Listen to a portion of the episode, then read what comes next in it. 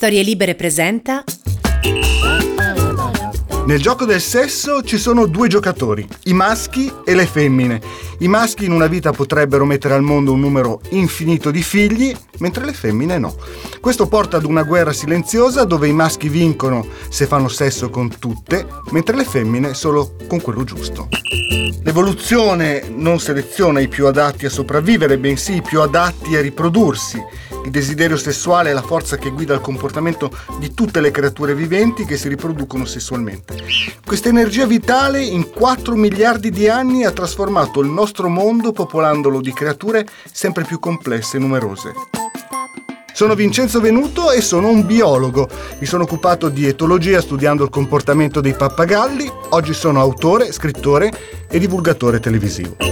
In Il gorilla ce l'ha piccolo, gli animali ci raccontano chi siamo noi.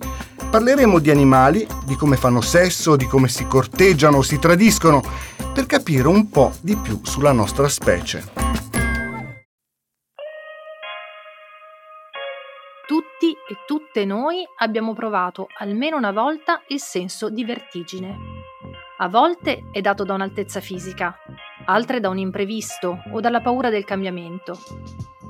Il cambiamento è spesso sinonimo di paure, preoccupazioni, ansie, ma anche fibrillazione ed entusiasmo.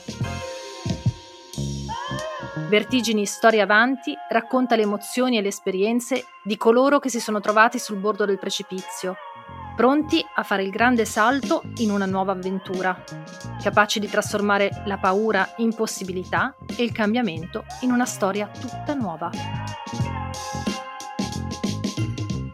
Io sono Roberta Lippi e questo è Vertigini, Storia Avanti, il podcast di storie libere realizzato in collaborazione con Verti Assicurazioni.